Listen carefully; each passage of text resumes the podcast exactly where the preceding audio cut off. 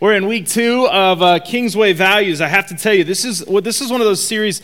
Uh, it keeps me up at night. All right, I just have to tell you, it keeps me up at night. Uh, partly because uh, these have been things that we've been working on behind the scenes for for years, and so you haven't seen or heard much of this, or you might have heard some of the elders or staff kind of mention some of this stuff. But this is stuff that we've been kind of percolating on, working on. And so presenting it to you, there's a little bit of nerves that come to me because I'm like, I want to do a good job, all right? I just want you to like it. And, and I, am naturally that way anyway, and so I have to be careful because that's not my job. My job is to not make you like me, even though I try um, sometimes too hard. So the, my job is just to present these accurately, to give you just an accurate perspective. And the reason why is because this is truly uh, an impactful series. This is a, a picture of Kingsway in a nutshell. And I want to explain this to you a little bit because if you weren't here last week, you're like, okay, this seems epic, crazy. What are we talking about? Where are we going? What are we doing? Um, last week, I explained that we have this kind of gospel mission statement, kind of vision statement that we talk about. In fact, I just mentioned it in my prayer, and John mentioned it as well. And it, it comes from John 10 10. It says, uh, The thief comes to steal, kill, and destroy. And this is Jesus speaking. He says, I have come to give you life and life to the full uh, or the old school life abundant or abundantly. All right, and so we have this mission statement that inviting everyone. Uh, inviting everyone to pursue full life in Jesus. That's just our simple thing. Like if you just ask me, like in a nutshell, what is Jesus or what is what is Kingsway about? And I would say it's Jesus, but it's about inv- inviting everyone to pursue that full life in Jesus. That's that's it. But then if you were last week, I just explained that, that that's the broad picture. That's humanity. That's that's like common knowledge and understanding of what the Bible. But, but see, we have specific sources and things that we are called to do. Much like how each of us are a human, but each of us look differently, have different skills and ways that we go about the world, different things to offer. And so, as a church, as a community, we have certain values that are going to shape us. And so I said the importance of values kind of look like this. This kind of helps us understands why this series is something we're doing. It's our identity as a church will be what we choose to value. And I said we can do that intentionally or unintentionally. I said you, you've all met somebody or, or lived. And that first one right there, just stay with that first one for a second. Our identity as a church, just put that as our identity as a person, your identity as a family uh, we did a series at the beginning of this year. Remember how to get what you really want? How to get what you really want? It's all about values. Values. And so, as a church, we have to decide and determine what our values are. And we have to do it intentionally. And so, our, our staff, our elders behind the scenes, we've been going, who are we? What are we about? What are the things that we want to do? Because our values determine, correct, and define our direction, where we're going what we're choosing to do. It's a little bit like, like uh, if I stood up here and I said, hey, we're going to do good things. And you're like, like it. What are the good things? I don't know. Good things. Great. Do you have any of them defined? No. Good things. Very quickly, what's the next discussion? What good things should we be doing and what's the priority list? Hey, look, hello. I'm on. Okay, good. Sorry. That made me jump. I almost peed a little. Uh, full confession. I think we're good. Here's the thing though like, priority list. It makes us instantly want to figure out what is. And we all naturally kind of have some things that we go towards, natural things that we would want to do. And so this series is all about getting everybody on the same page, recognizing what we're choosing to intentionally go after, and then recognizing the direction that that's going to call us to. Not saying that there's not things outside of this scope, not saying that there's not other good things that would fit underneath this gospel mission, but recognizing these are the values. This is the direction that we're choosing to go as a church. And I think what's really fun about this is it gives us some kind of unity, some kind of going, yeah, this is what we're about. This is where we're going. This is what we're doing. This is how we're going to do it. And I think for all of us, we're all trying to look. I mean, how much daily stuff do you do that's in here? Do you, do you wake up every morning going, man, I'm the best parent in the world? Do you just wake up every morning going, I think I'm failing? I might not be doing a good job. I'm not sure. Marriages in here, do you wake up every morning and go, I think I have the best marriage ever? Do you go, gosh, we're working on it, trying to get there? How about just in life? I'm talking about that person that you look at in the mirror every day, and you stare at him and you go, We good, right? I think so. I think we're all right. What turns those conversations, personally, marriage wise, family wise, college wise, job wise, friendship wise, what turns the conversation is when you have something laid out in front of you that you're chasing after, that you're going after. That you're saying, this is what we're doing today. This is our pursuit. This is our value. We are chasing this down. Not just good things in the broad, that's amazing. We want that. We want full life in Jesus, yes, but what does that look like? And so last week we just said this we will invest in the next generation whose impact will be greater than our own. That's, that's what we said. We will invest in the next generation whose impact will be greater than our own. And this week, we're talking about value number two. Remember, this is not a list front to back, this is just a list. Because some of you will be like, okay, so what's most important? Chill, all right? This is just number two value, all right? So here's the two we will prioritize and utilize small groups of people and intimate relationships as the most effective means of growth in community. Sustainable life change only happens in community. So I want to pull just three quick things out of this because that's a lot to take in. Take a minute to look at that. But here's the thoughts. We prioritize and utilize. That means this we put it to the front of the list and we recognize it as an incredibly important tool. Relationships matter. Relationships matter. You will hear us talk about that a lot. Yeah, information's great. Relationships matter. Then we'll say this we, we see it as an effective means to growth. We say this who are you in a relationship? Not what are you learning? Who are you in a relationship with? How are you being challenged? Who's walking with you? Who's teaching you? Who are you listening to? Who are you talking to? It's an effective means. I recognize there's other opportunities. Well, I'm not trying to remember, we're not trying to draw the walls. We're just saying this. We see this as an effective means to growth. And the last thing is sustainable life change. Sustainable life change. That's a perfect example of what it takes for someone to grow up. I just want you to know that. Someone had to sacrifice for a lot of years to get you to become an adult, or at least to try to. All right? Sustainable life growth. Show me your friends, show me, I'll show you your future, right? Show me your friends, I'll show you your future. That is, a, that is an absolute thing. How many of you guys have found yourself in a place in life that you didn't want to be? You ever, you ever, like, I don't know, raise your hand, just so I know you're listening, even if you don't agree with me. How many of you guys have ever found yourself in a place in life that you didn't want to be?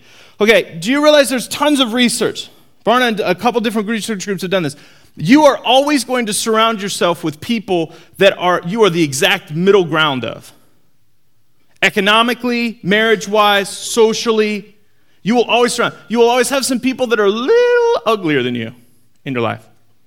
And you'll always have some people that are just a little prettier, but not too pretty, right? And, and you'll just put yourself straight in the middle. Because anytime you try to compare their wallet versus your wallet, you, you want to go, yeah, that's something I'd like someday, but I'm at least not there. You'll naturally do this. And it's sometimes it's crazy how easy it is to identify. Next time you hang out with a group, just start looking around going, oh my gosh, I did it. He's right. I naturally did that. Now, what's, what's frustrating about that is that that's our natural thing. But if you want to grow, you want to change, and you want it to stick, sustainable life change only happens in community. So when I start thinking about this, why this gets me so ramped up is because our ministries as abroad have seen this work just exponentially. I mean, just incredibly. Um, our, our, high school ministry, let's just use this as an example. Our high school ministry is in a position right now where we, uh, we place either a team, uh, a male and a female, or, or a couple that are in charge of a specific grade in high school. And what we try to do is we try to put them with freshmen so that they'll move up with that group and they will stay with them for up to four years through high school. That's what some of you are right now currently doing as leaders in our high school. But we have had some that have actually been with the group since fifth grade that are just now starting with our freshmen that are committed to being with them till they graduate. That is crazy to me. We will have leaders that will have walked with 12th graders. Is there any change that happens between fifth grade and 12th grade?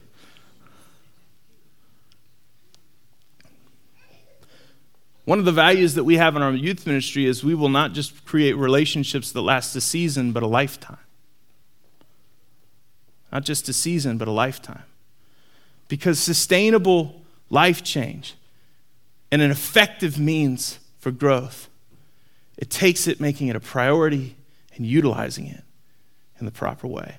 Now, this is a lesson that I think a lot of us very quickly we would jump to. We're like, yeah, that sounds great. I, I love relationships. I like making friends. Of course, everybody wants a mentor. Everybody wants somebody to disciple them, to sit down and go, hey, look, I don't know how to do this whole discipleship thing. Let's just read the Bible together and share life. Let's just eat some Mickey D's and read John. All right, hey, let's just hang out. Let's just do this whole prayer thing. This is crazy. It's a little awkward, but let's try it. Everybody wants somebody to step into their life, but it's a little hard to realize how important it is sometimes. I'll even tell you this Paul struggled with it. Paul, who wrote uh, more than 50% of the New Testament, struggled with understanding the importance of relationships. Uh, there's this key story in the book of Acts that I, have mentioned probably several times. You might just point to what we're talking about because for me it stirs in my heart of how easy it is to get distracted, how easy it is sometimes to get a little frustrated. In, in Acts chapter 15, Paul has just been converted from basically a Pharisaic, like horrible, like law, Jewish uh, anti Christian movement into the Christ movement, into the way, into Christianity, and he is just making waves like crazy for Jesus. He's just going town to town and doing great things. And so he's been on a missionary journey where they just traveled around and they've literally just planted churches. And so they're getting ready to do their second. And his friend Barnabas and him have been a team and they're kind of getting their crew together. And Barnabas wants to take somebody that Paul doesn't.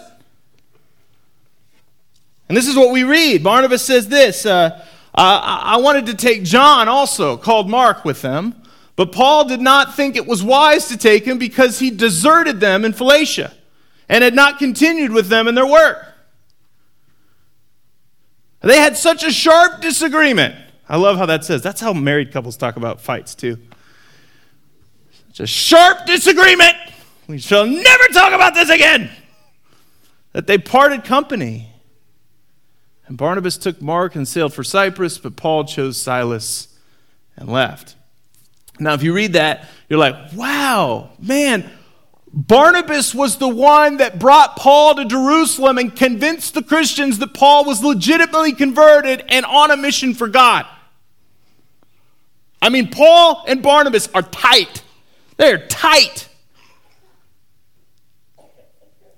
Boom, relationship broken. And one of the saddest things is we never see Paul and Barnabas make up.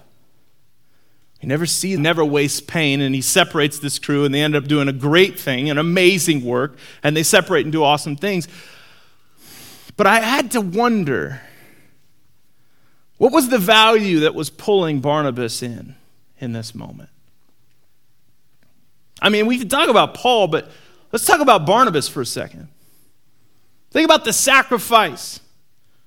Think about the ridicule, the difficulty that that would be in that moment. Hey, I want to take I want to take John Mark.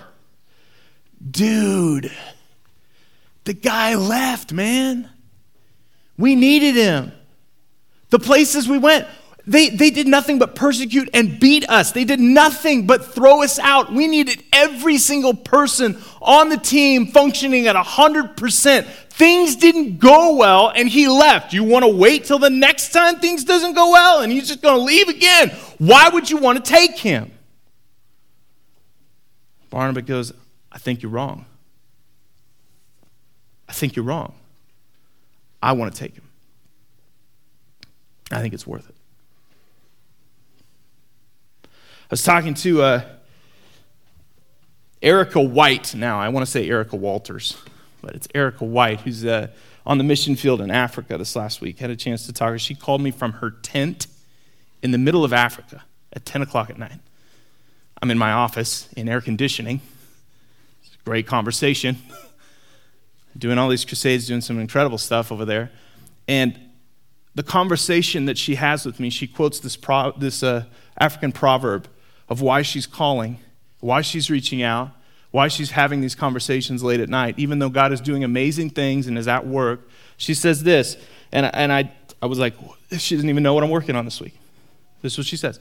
She says, if you want to go fast, go alone. But if you want to go far, go together. And I was like, girl, you don't even know what you just said.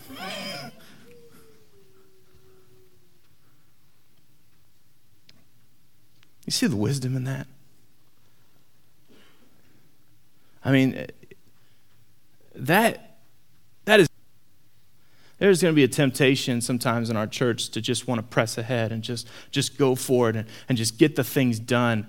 But there is something that is lost when we don't do it together. Uh, there's something that's fractured in the depth of what could be when we do something alone.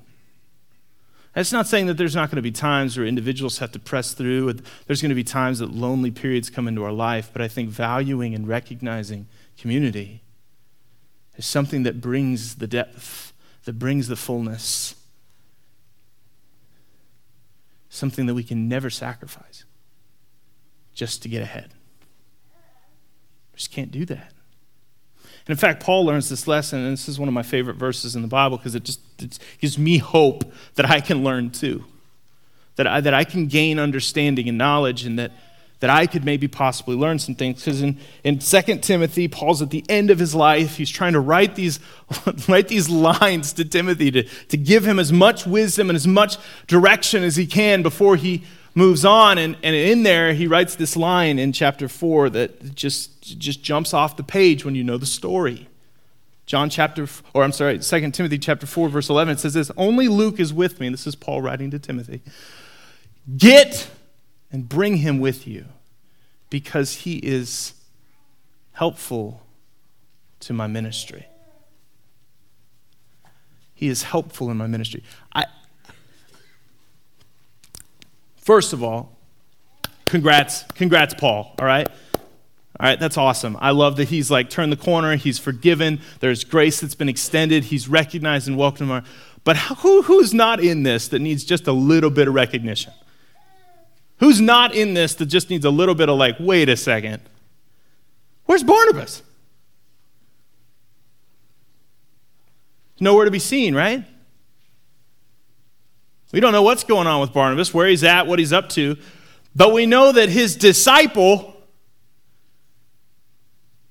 is doing great. What he worked so hard and sacrificed and reached out one more time and gave some insight and transparency and pulled into the group once again has done is it's provided someone that's matured and grown that has pulled into the movement and has now become a vital part of it.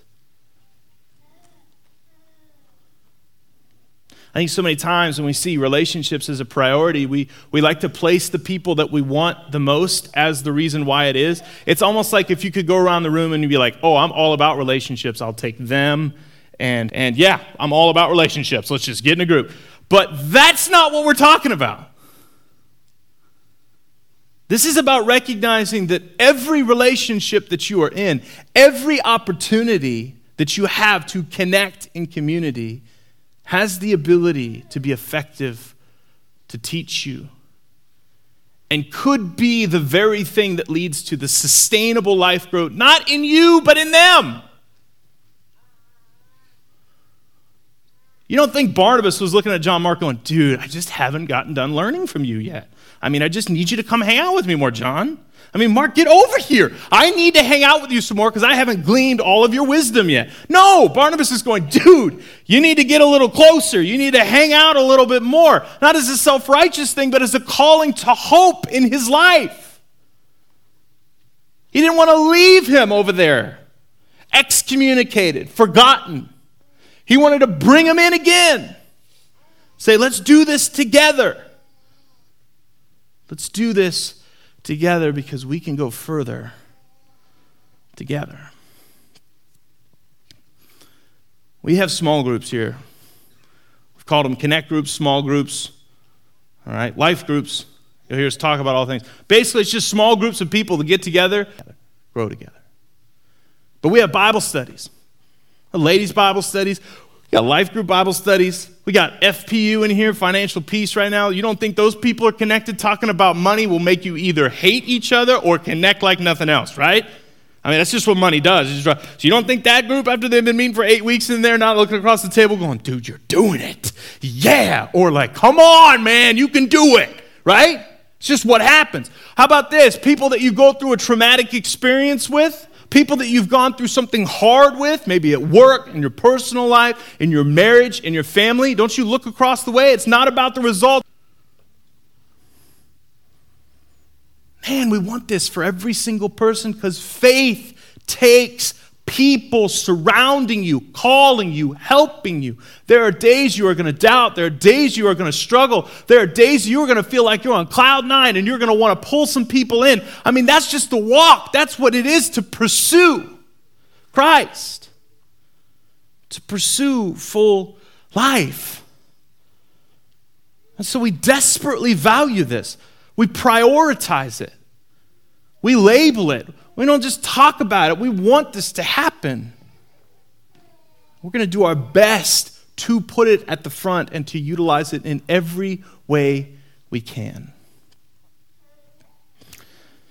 I love uh, this little proverb I threw in here at the end to kind of tie this all up. This is one that I've had for a long time in the back of my mind. It used to read a little differently, but I love the way they've kind of turned it. And it just says this As iron sharpens iron, so one person sharpens another. And the, the idea of this is that when you would knock the flakes, when you were blacksmithing new iron to be sharpened, is you would take one and you would drag it across the other, and it would knock all the impurities, all the places that that knife had not quite been perfectly edged, and it would knock it off. And as you did that with both, it would actually sharpen both blades. But it caused friction and it caused hurt and it would heat things up. And it would cause sometimes things to fall off or be changed. But it was the two things coming together.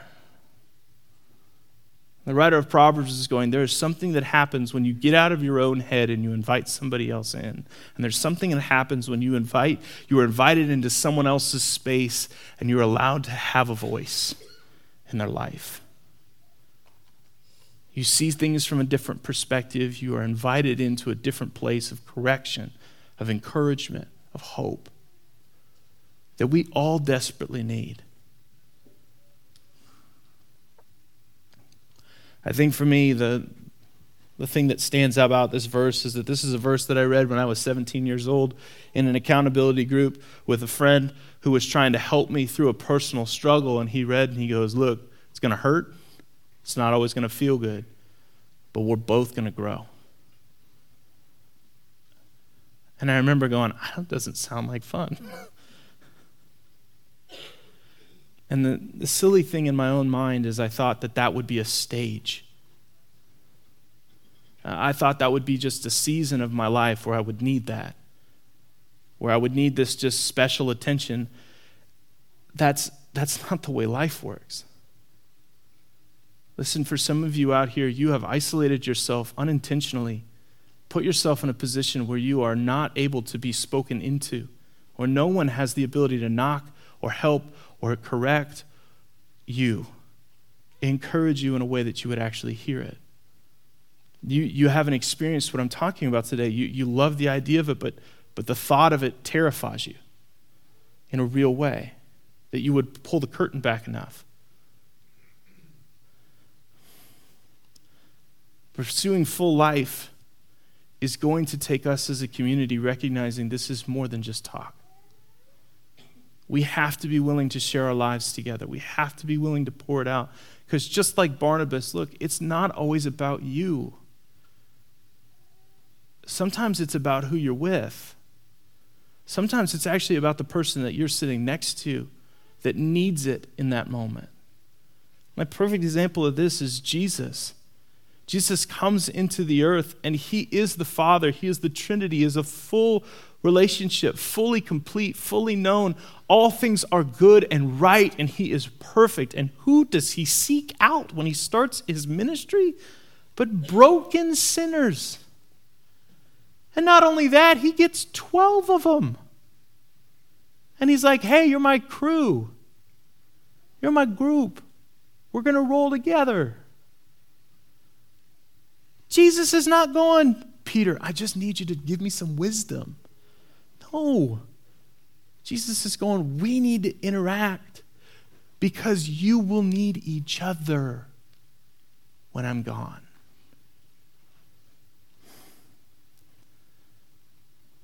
I think for most of us in here, we grew up with a faith decision that was very isolated but is not. Though Sophia chose that decision today and it is her walk with Christ, she is in the body of Christ now. It's not just Jesus and her, it is all of us together underneath the lordship of Jesus. We are her helpers. We are walking with her. Each of us are called to that not to correct and rebuke and to just look down and judge. That is so far from it. That is not our ideal. Look, we are going to absolutely speak into each other's life, and sometimes it may feel like judgment. Sometimes it may look like just a correction to speak. And I get this. Look, unwanted criticism is or unwanted correction can feel like criticism. I get that. You need to be invited in. You can't do that from a distance. It has to be a relationship. But that's what we're here for together. We will absolutely do this. We will prioritize relationships for effectiveness and sustainable life growth, life change. We will do this as a church. This is our value. We prioritize relationships for effective and sustainable life change. We make it a priority to have relationships in our life that are calling us, correcting us, encouraging us. We place ourselves in relationships that gives us the opportunity to do the same. That is our calling for a long time. But there are a lot of you in here that have not gone to high school together, that have not known each other since childhood, that don't know everybody's aunts and uncles. All right? It's true, but a lot of you do. All right, I love what John said generations. Because there are some people in this room that have generations of faith. Is that not more proof from what we're talking about? But the family of God is not by blood of a father or a mother, but by blood of a Savior. The relationships we're talking about is the unity we have at the foot of the cross. That each of us would look right and left and say, I'm with you. We're in this together, not separate. We will be a church that prioritizes relationships. Absolutely. For effectiveness and sustainable life change. We will do that together.